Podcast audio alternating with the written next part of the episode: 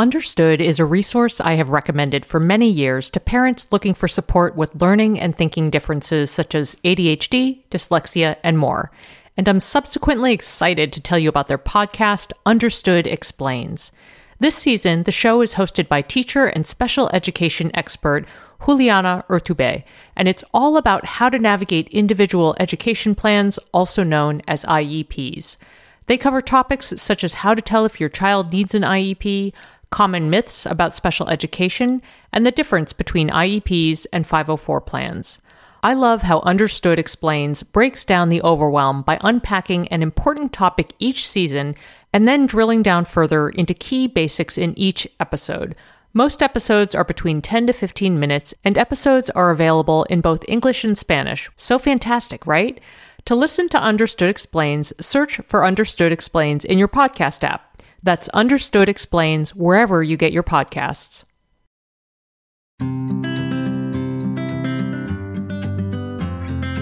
Welcome to Edit Your Life, a podcast to help you edit the unnecessary from your life so you have more room to enjoy the awesome. Through episodes with me, your host, Christine Koh, and a range of super smart, compassionate, and thoughtful guests, you will come away with big picture insights and practical ways to declutter your home, schedule, and mental space without getting bogged down by perfection. I have always believed that small moments and actions matter tremendously. My goal is to help you find agency and space in your life through doable baby steps that will leave you feeling accomplished instead of overwhelmed. Hello, friends. I am so excited about today's conversation. It is with Shira Gill, a best-selling author, home organizing expert, and mom. She is a fellow seeker of order and beauty and joy, having grown up amidst chaos. And she's a dual author. Her first book was Minimalista, Your Step-by-Step Guide to a Better Home, Wardrobe, and Life. This was published in two thousand twenty-one and is a fantastic tactical guide that actually was gifted to me by my B F F, Paige Lewin, who is also an interiors person and was my guest on the episode Pandemic Home Decluttering and Styling, which, by the way, was the most popular episode of twenty twenty. The reason I'm talking to Shira today, and it feels long overdue, I must say, is that she has a new book coming out called Organized Living, Solutions and Inspiration for Your Home. It is publishing October two thousand twenty-three, and it's obviously related to her other book, but it's different in that it provides tactics in a very story-driven way through the stories of other designers. I am so delighted to talk to Shira today because not only do we have a mutual friend in the wonderful Rachel Rosenthal, who was my guest on Decluttering for Everyday Living, but we have so many synergies in our approach. So even though this is our first time talking, I feel like I am talking with an old friend. Welcome, Shira. Oh, thank you. Well, likewise, I've been so looking forward to this, and I feel like we're friends already. I know, right? It's like yeah. The more of your stuff that I read, the more I see it on Instagram, the more like everything. I just, I'm such a fan, and that might sound weird. It's not a fan. Be- I'm not a fan because we're so similar, but I just feel like the way you speak and project and communicate in the world is so welcome and so needed. And so I just, I love you. And I'm prepared to fall further in love with you during our conversation. Fantastic. All right. So with that glorious intro under our belts, let me just yes. dive right in because I do have a number of questions for you. And I want to start at the beginning. I feel like everything is anchored in values. I had a whole episode that I released this year called Identifying Your Values, just to go really one oh one. And I would love for you to share your perspective on this from the decluttering home lens. Can you talk about why it is so important to tune into your personal values and the limitations of your space, and how that also connects to your organized enough philosophy, which I love, by the way, because it connects to something foundational in both minimalist parenting and Edit Your Life, which is letting go of the shoulds? Yes. Oh my gosh. Well, I love this question so much. And I have kind of adapted a personalized and values-based approach to home organizing um, because I think editing and organizing one's home is really about redefining values and answering the question, what is enough? mm. um, which is a question that I love to think about and ask for myself and help others um, kind of guide other people through, is that idea of like, what is enough? Uh, I think we're fed this kind of message of this more is better ethos, um, which I think is really false and misleaded and um, misguided. And so in my work as an organizer, I've always started with the question of just asking my clients, what do you want? What do you care about? Um, mm-hmm. Before we even get to their home, um, it's really an examination of their life and their values, as you mentioned. Um, and really, I believe that your home should be a reflection, like a living, breathing reflection of who you are and what you care about and where you're going.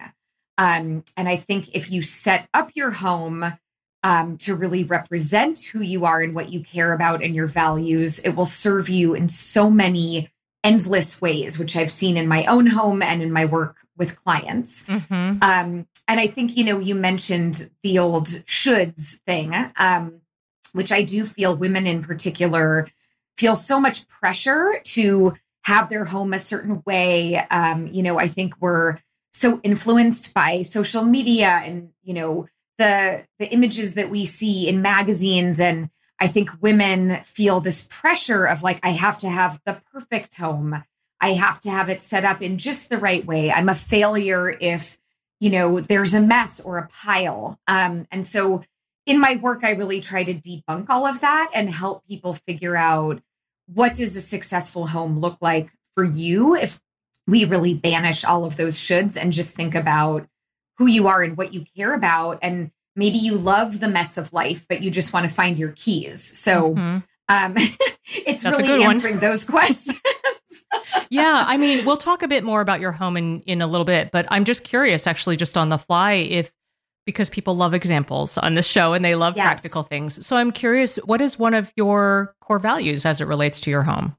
Yeah. So I think one of the things that's guided me the most is I grew up an only child in a very kind of quiet home, and I was a child of divorce. And so as a mother and and just as an adult, I always wanted to be kind of the fun house that people would come to and want to hang out at and feel comfortable in. And so I've really tried to set my home up so that it facilitates hosting and entertaining. And even, you know, we share our home um, for photo shoots or film shoots or Airbnb, and we love hosting and having people over. Um, and so that's a really core value of mine is, I guess, hospitality. Mm. And it's guided me in so many ways. Like I'm just looking at my floor right now and it's totally scratched up. And I kind of love that. Like we live in a hundred year old home yeah. and so everything is original and has character. Um, and while my home is really minimal and um, I think beautiful and stylish, it's really like the thing that guides me is I want people to be able to relax and enjoy and not feel like it's so precious or they can't touch things. Um, so we used to host a babysitting co-op and we would have like twenty kids like skateboarding in our house. Wow. And so I was like, yes, I've made it. Like, this is the value that I wanted my kids to grow up in, like the, the house that kids can skateboard in. Wow. That that's, that's, amazing. That might be one place, one of the few places where we differ. That makes me have a panic attack, but yeah, I love yeah. it. I, I really love it. That's awesome. Well, so I have a number of questions that I want to ask you that are oriented towards solutions, but I'm curious first, because I feel like you have probably seen it all and seen a lot of overlap in the struggles that people have. So in your experience, what is one of the biggest home organizing mistakes that people fall into, and how do you recommend they avoid those pitfalls? Yeah. So I might have to give you more than one because there's a few that I just see again and again and again. Yeah, go for it. Um, okay. I would say the number one that I see is organizing before editing, uh, before mm. decluttering. And I think what I've seen in my work again and again is that most people have primarily a volume problem and not a systems problem. And so by reducing the volume in your home, it makes it exponentially more easy uh, to get organized, right? Because in my mind, organization is actually wildly simple. It's just about putting similar things together, grouping like with like, and having everything have a home. And so I think when people call me and they say, help, I need to get organized, I always start with just questioning volume. Mm-hmm. How much do you own? Is it more than you can manage easily?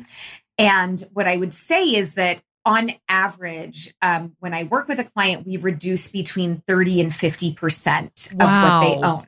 Wow. Okay. So it's really, I'm more of an editor yes. than an organizer. And, um, and I think most of the real root cause of the issue that I see again and again is too muchness and volume mm-hmm. that is just become unmanageable. So mm-hmm. number one is just do not run to the container store and buy more containers to solve your organizing problem. Just start by really taking a step back and assessing volume. Mm-hmm. Um, so that would be number one. Um, the other big one that I see is just biting off more than you can chew. I think it's so easy to get excited about organization and just think like, okay, I'm going to sweep through my whole house and today's the day. And what I see is it just leads to heaps and piles everywhere and a lot of overwhelm. Mm-hmm. So I always advise one space at a time, and within that space, like one micro space at a yes. time. Yes. So do not try to organize your entire home in a day. Maybe start with your entry and maybe just start with the coats on your entry mm-hmm. hooks. Like take it one little mini. And I know you talk a lot about quick wins. So I'm a huge proponent of like the fifteen minute win of mm-hmm. take one little micro space. Maybe it's your junk drawer. Maybe it's your purse. Maybe it's your refrigerator, and just set a timer and declutter and group like with like and wipe down surfaces. And then you have an organizing win under your belt. I love it. Oh my gosh, that's so good. And yes, I feel like that anytime I read or see the advice to just like dump your whole closet out and start fresh, I'm like, I cannot, I cannot yeah, even. No, don't do it. Please don't do it. It's just too much. It's too much. Yeah. Okay. Yeah. Well, we have a ton more to cover. Shira, we're going to take a quick break and we'll be right back. As you know, I am all about micro improvements. And if you'd like to dedicate a little time each day to learn a language, I have a great solution for you. Babbel is a science-backed language learning app that offers ten-minute language lessons designed to help you start speaking a new language in as little as three weeks. Materials are rooted in real-life situations, so you can learn important basics such as ordering food and asking for directions. Babbel offers personalized learning content, real-time feedback, tracking, and visualizations. And their speech recognition technology helps you to improve your pronunciation and accent. No matter what level you are looking for, casual, intense, or something in between, you can enjoy app lessons, podcasts, and live classes from the comfort of your home on your schedule. Here's a special limited-time deal for Edit Your Life listeners. Right now, get up to sixty percent off your Babbel subscription. This is only for Edit Your Life listeners at babbel.com slash edit. Get up to sixty percent off at babbel.com slash edit. That's spelled B A B B E L dot com slash edit. Rules and restrictions may apply. Did you know that hyaluronic acid naturally occurs in our skin but decreases gradually as we age, leading to thinner, drier skin? If you're looking for support hydrating your skin from the inside out, check out one of the tools in my hydration arsenal, Ritual's Hyacera, which I take every morning. Ritual's products are tested and validated by a third party for allergens, microbes, and heavy metals, and Hyacera is clinically proven to reduce fine lines and increase skin smoothness in ninety days. They also engage in industry-leading sustainability standards and are a female-founded B Corp, which means they hold themselves accountable to not just their company's financial health, but also the health of people and our planet. Want to join me in hydrating from the inside out? Start Hyacera to help minimize wrinkles without compromising on clean science. Hyacera from Ritual is a clinically proven skin supplement you can actually trust. Get twenty-five percent off your first month for a limited time at ritual.com slash edit.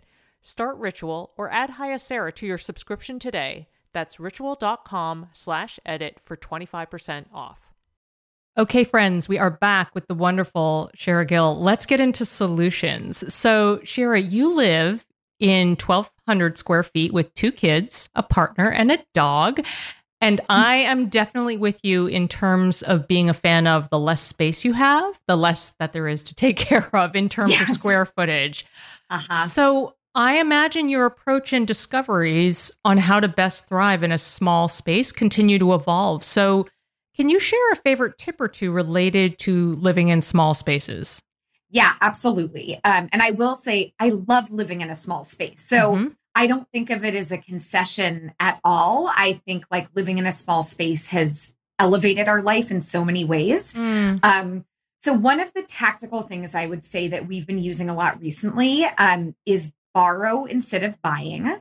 Mm. So I think in this kind of um, sharing economy that we have such easy access to now, um, like a recent example is we are not a family that goes camping a lot, but my daughters are both enrolled in summer camps where they are going on camping trips. And so we received a list of like every single item they needed to pack up and bring, of which we owned almost zero.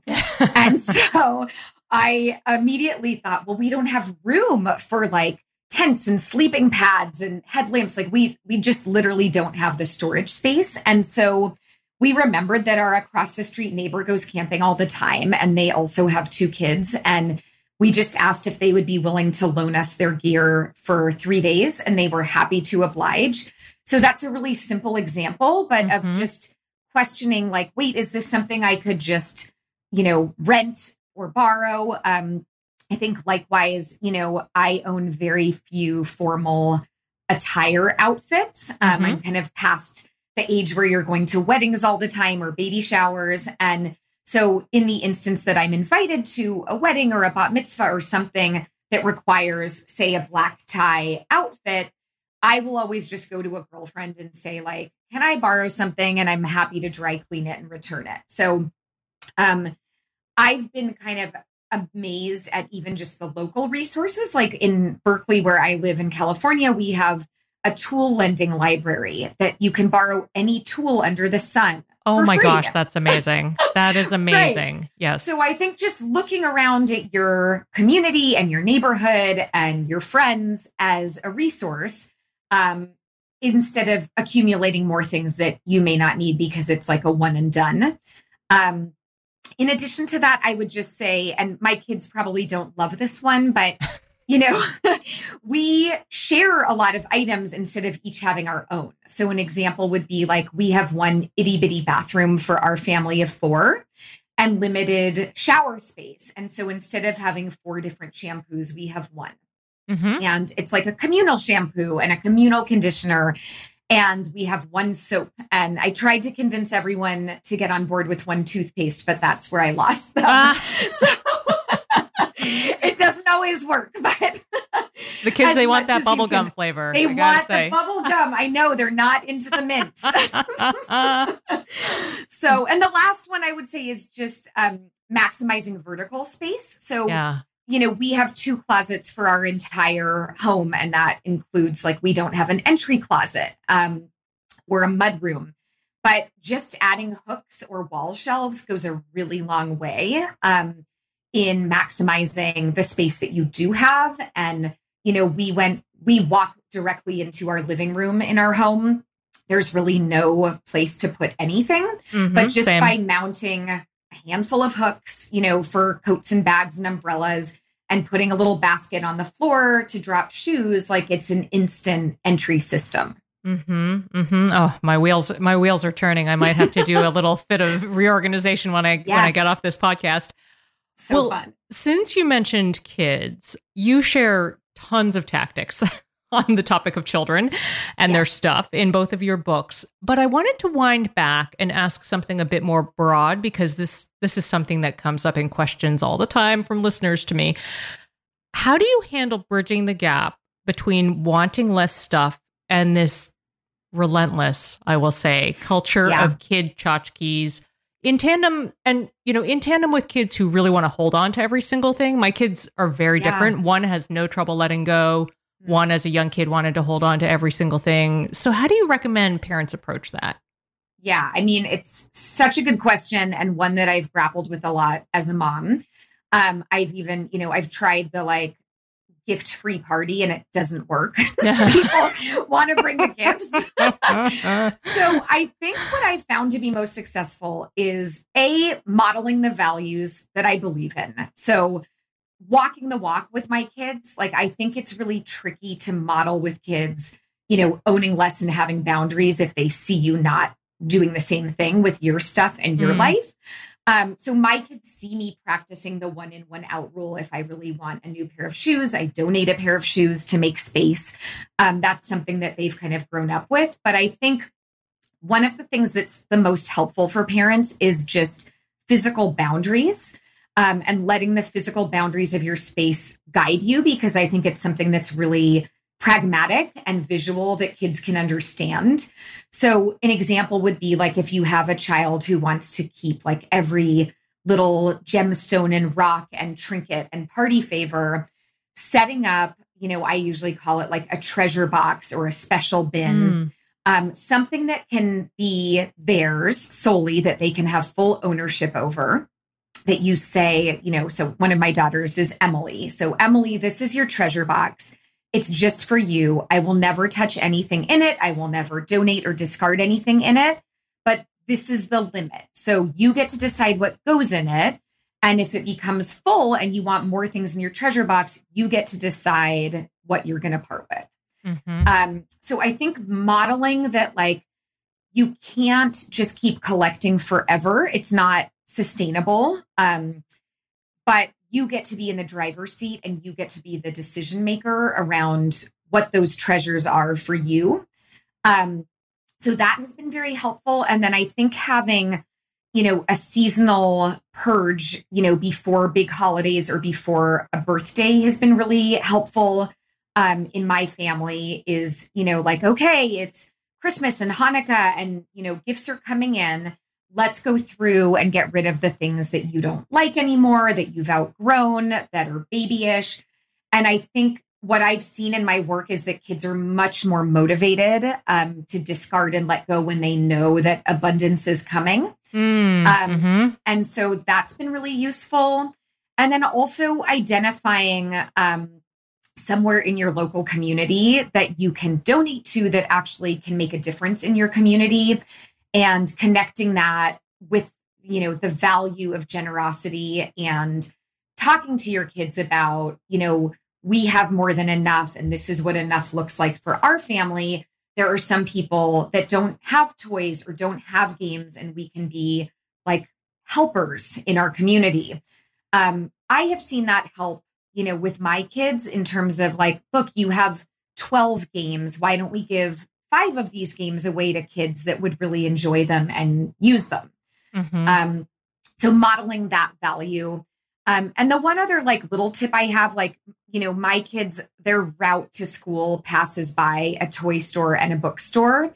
And so basically every day that I used to walk them to elementary school, it would be like, I want this, I want that, we get this, you know, it was like part of the route. And so I started saying, okay, let me put it on your birthday list. And what was so interesting is just by noting it and kind of saying to them, like, I hear you, I see you that you yeah. want this, I'm writing it down for you, it's in a safe place, they would forget about it by the next day.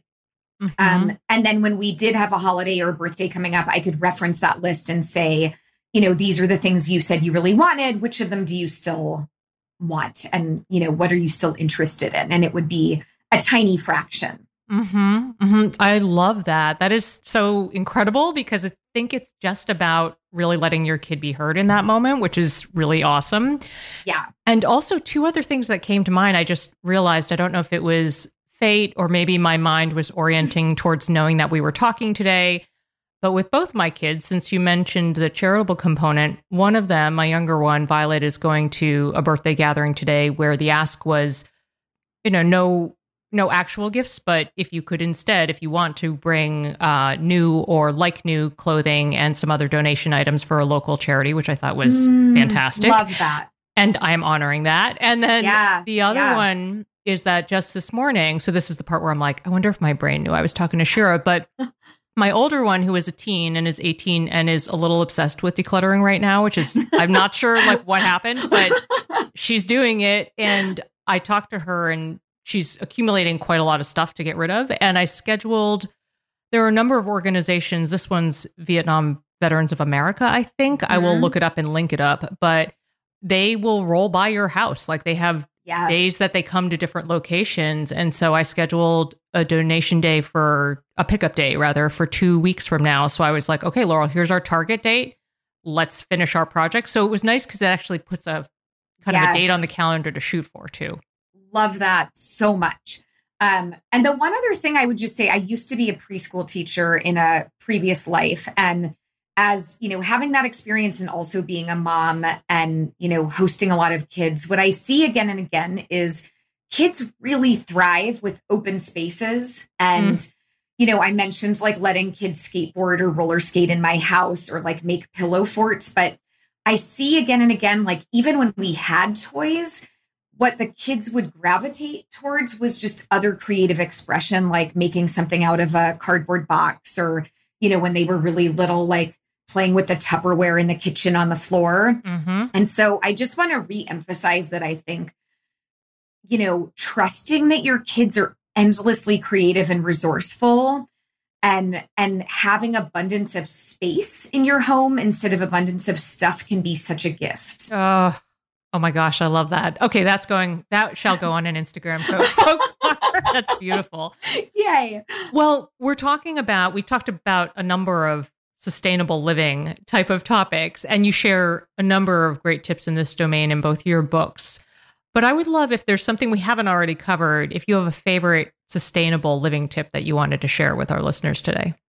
Yeah, sure. I mean, so um, I've gotten really involved in the sustainability movement, and I've been interviewing a lot of sustainability experts who know much more than I do. And, and what's been really interesting is the top tip that everyone has shared with me is that the number one thing we can do to be more sustainable is to buy less and use what we already have. Mm-hmm. And I love that tip because it's so simple and actionable and everyone can do it. Um, so I always just want to drive that home, that I think often when people think sustainability, they think that it means they have to go out and consume more sustainable products. Um, yes. But it's actually really the number one thing you can do is just like audit your buying and buy less and use what you have and repair before you replace, you know, mm-hmm. borrow before you buy, um, shop small and local, um, is another thing. I think, you know, Amazon has made it so easy to buy everything and anything with the push of a button, but everything we buy then, you know, comes in a cardboard box or a plastic bag. And so the more that we can support our small local mom and pop stores, you know, the better, um, for so many reasons. Um, and I think it feels really good to, you know, have relationships with like your small local books, bookstore and say, you know, I've heard about this new book. I'd love to pre-order it. Um, even if it does cost a little more than the Amazon, even if it's a little less convenient, um, those are kind of a handful of small things that I think we can all do to make a big difference. I love that. And I'll also just toss in a tip that I recently, we needed glasses and I was, I've recently been a little worried about how much that goes in the recycling that actually might not get recycled. Yeah. So I have started collecting, you know, salsa jars, whatever kind of jars that can work for glassware. And given that I am a creature of habit and often buy the same product like many, many times, we have like some very nice sets of like jam jars and salsa jars that mm. can serve as drinking glasses. And I just yeah. like love little tiny things like that where we haven't needed to buy something. We've taken something out of the recycling pile. I don't know. Just the little things matter a lot. A hundred percent. And I'll say, you know, when I'm organizing a home, I always shop my client's home before we buy anything. And mm-hmm. it's kind of incredible. Like if you just say, do I have a vessel that could get this job done? Like I've had people repurpose apple boxes to make drawer dividers. Oh yeah. Um, because they're so sturdy and like they really are very well made. So, you know, your iPhone boxes can be a, you know, a drawer organizer in your junk drawer. You can repurpose any old bin or basket, or mason jars are like incredible for everything under the sun. So yeah, I think it's just looking at your home with fresh eyes and saying like, what can I reuse or repurpose instead of buying, and just mm-hmm. taking that beat. Oh, so good. Okay, we are going to take another quick break, and then we will be back for a few more questions with Shira Gill. This show is sponsored by BetterHelp. Do you struggle with boundaries and the general complexities of peopling? Relationships are necessary to our well-being, and some relationships are just, well, complicated. A good chunk of the work I have done in therapy centers on relationships, how to own my part of the story, how to let go of relationships that are toxic, and how to navigate challenging relationships in a way that doesn't drain me. And all of this work helps me show up better for myself and also as a partner, mom, friend, family member, and business owner. If you're thinking of starting therapy, check out BetterHelp. This online therapy platform was designed to be convenient, flexible, and suited to your schedule. Just fill out a brief questionnaire to get matched with a licensed therapist and switch therapists anytime for no additional charge. Find your social sweet spot with BetterHelp. Visit betterhelp.com slash edit today to get ten percent off your first month. That's BetterHelp, H E L P dot com slash edit. Especially in this digital age, since we're well beyond handwritten journals and letters to convey history, the preservation of stories is so important, especially from the moms and mom figures in our lives. And if you've been looking for a way to collect those stories but aren't sure how to start, I have a recommendation for you. StoryWorth makes it easy. Every week, they email a loved one of your choosing a question prompt that you pick. For example, what advice would you give your twenty-year-old self? And what aspects of having children didn't turn out the way you expected? Your loved one responds to that email with a story of any length. You will receive copies of these emails as they are submitted, and after one year, StoryWorth compiles the stories and any photos provided into a keepsake book. A friend recently shared how moving it was that her mom gifted copies of her StoryWorth album to immediate family members, a genius idea for expanding the preservation and sharing of those stories to people in different households and generations. Give all the moms in your life a unique, heartfelt gift you'll all cherish for years. StoryWorth.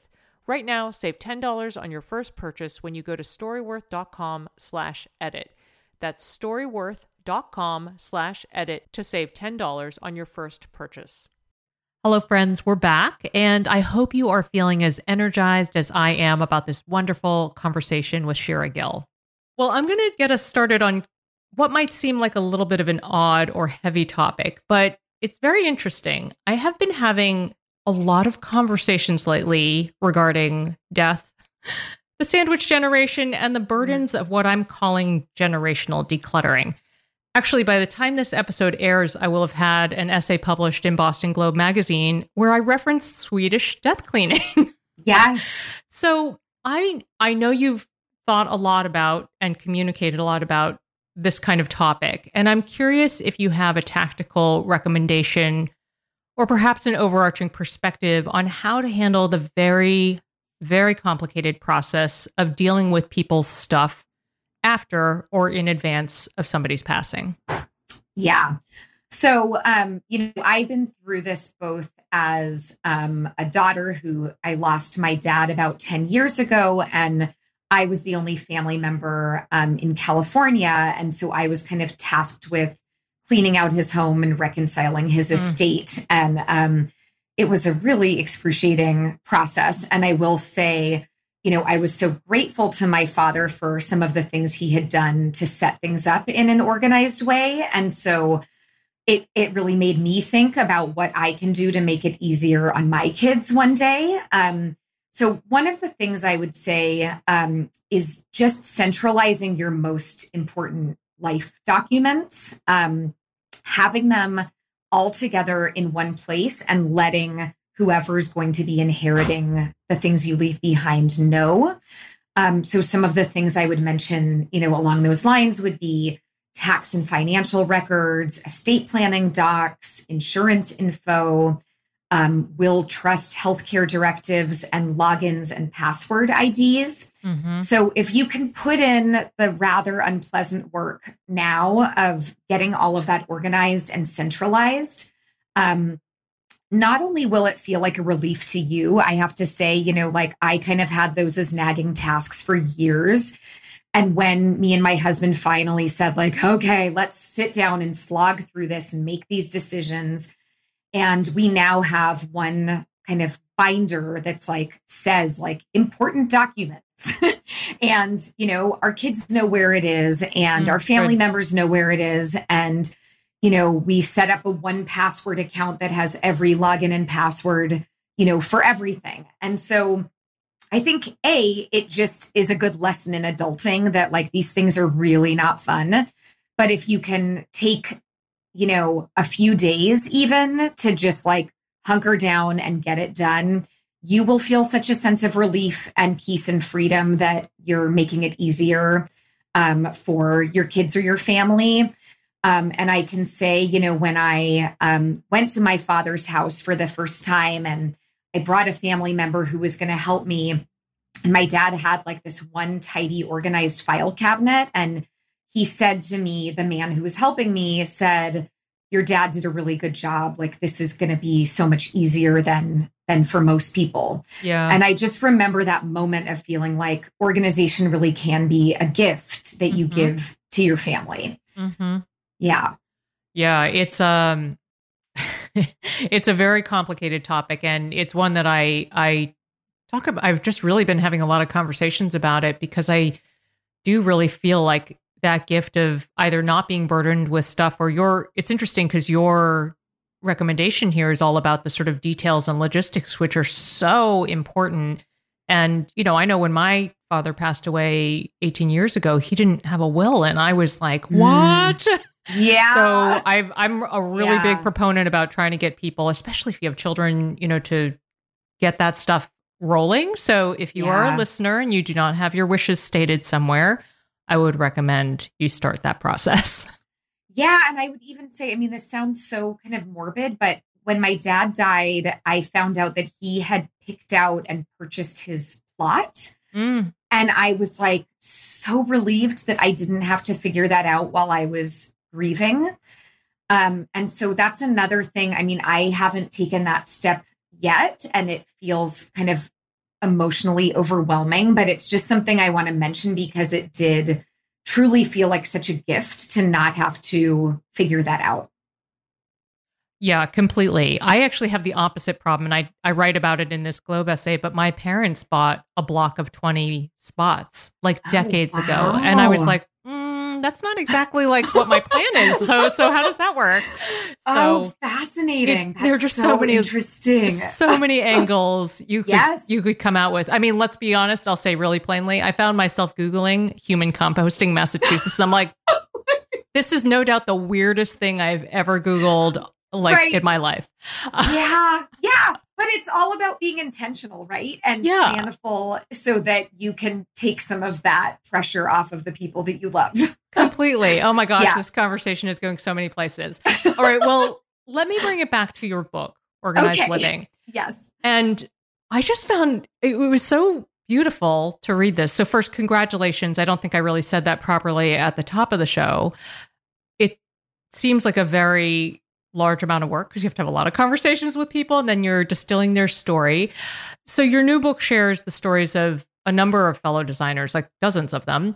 And each feature includes tips and takeaways. So I, I was like, I started taking notes, and then I was like, oh my God, I have too many notes. So maybe what I just need to do is have a lot of Post-its. I don't know. I love it. So you've obviously seen a lot in your time as an organizing expert. So what I'm curious about is if there was a tip or two that blew your mind and you were like, oh my gosh, this is genius. I can't believe I never thought of that. Yes. Yeah. So, I mean, it was such a fascinating process for this book. So I found twenty-five um, of the top organizing experts around the world.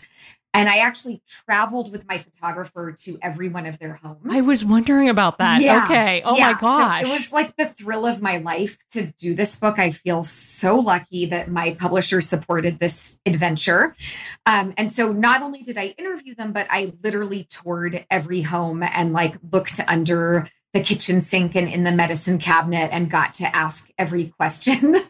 And so, um, one of the things that I remember, it was actually the first home that we shot, and it was in Chicago, um, the home of the founder of The Neat Method, which is the biggest home organizing mm-hmm. franchise in the world. So it was the home of Ashley Murphy, and she was in a home that was built in the eighteen hundreds and like mine had very little storage. And so in touring her home, I said, you know, where's your linen closet? And she said, oh, we don't have one.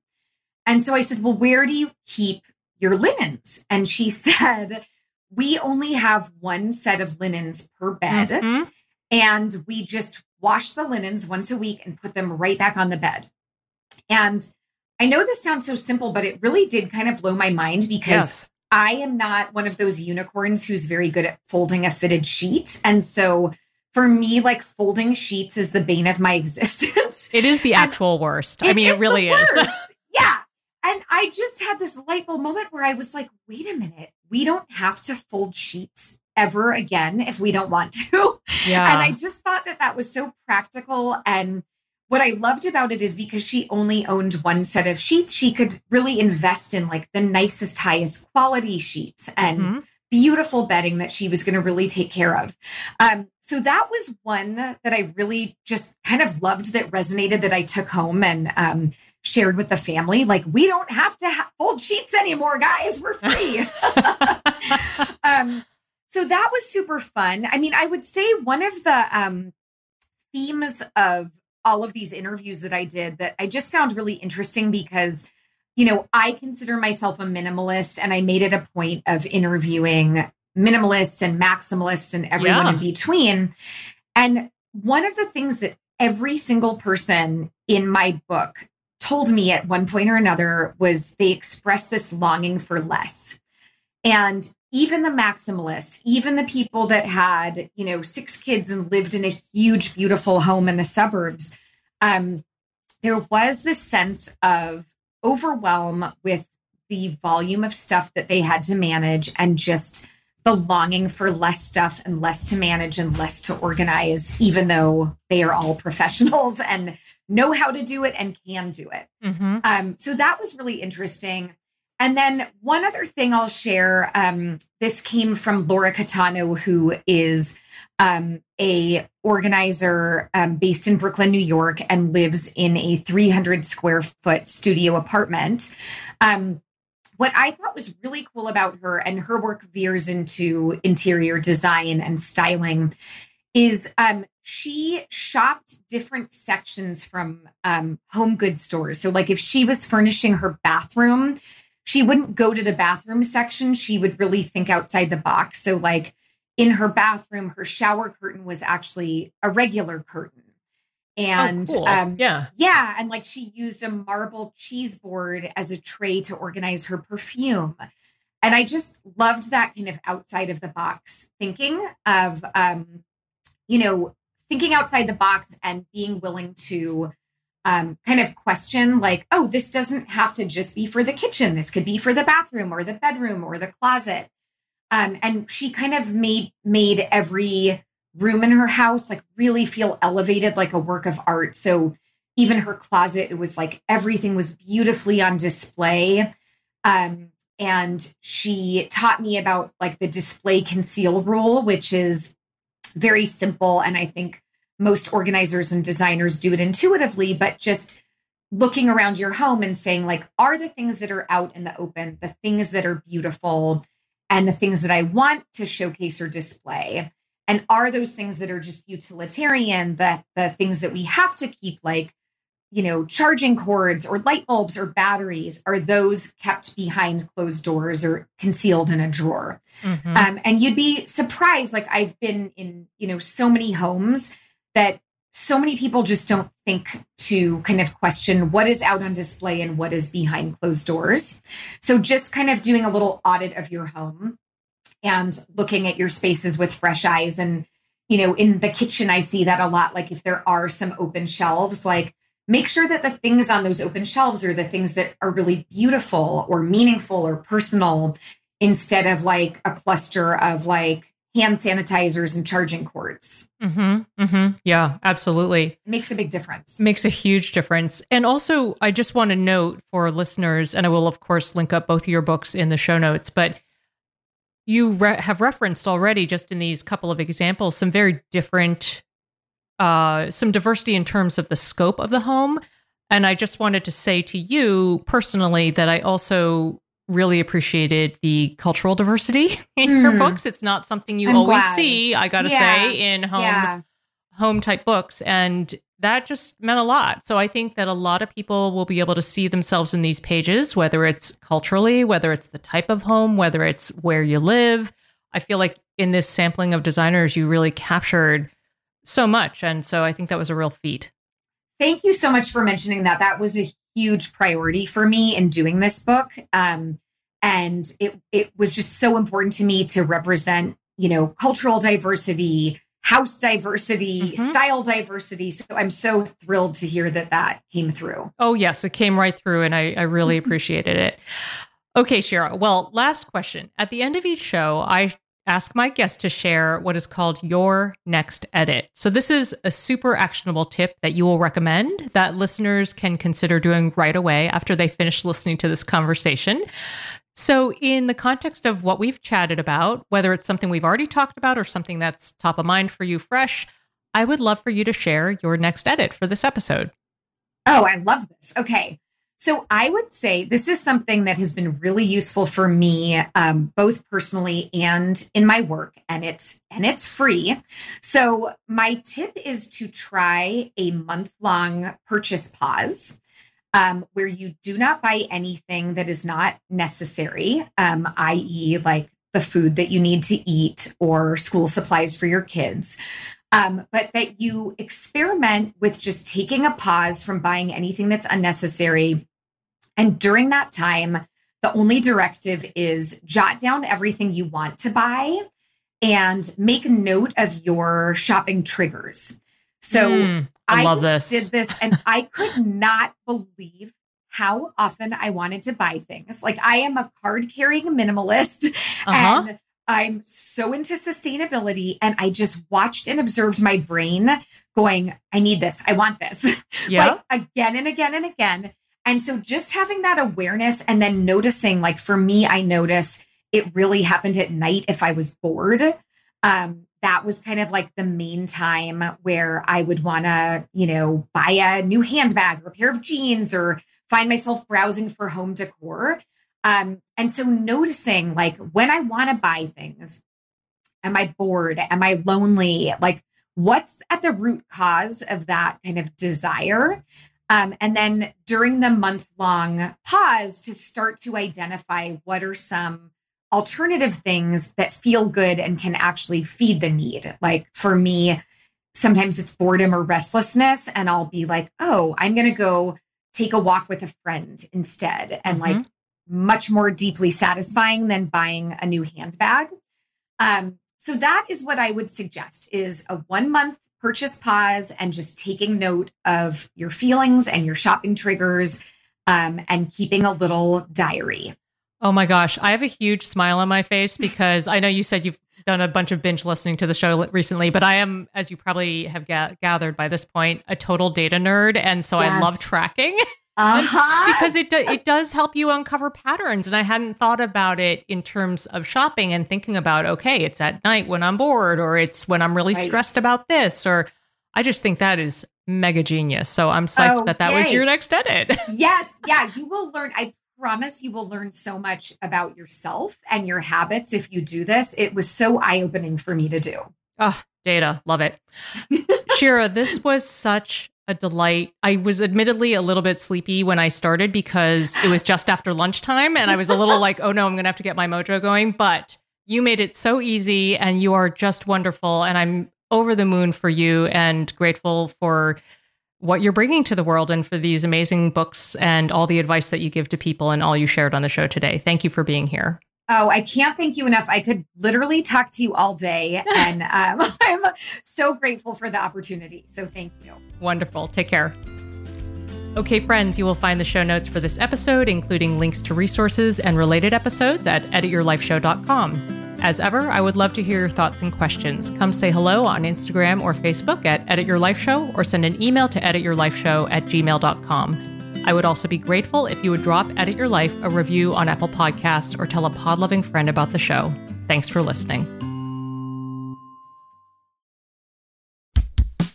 Oh, hey, everybody. It's us, Blair and Molly, your old pals from Toddler Purgatory.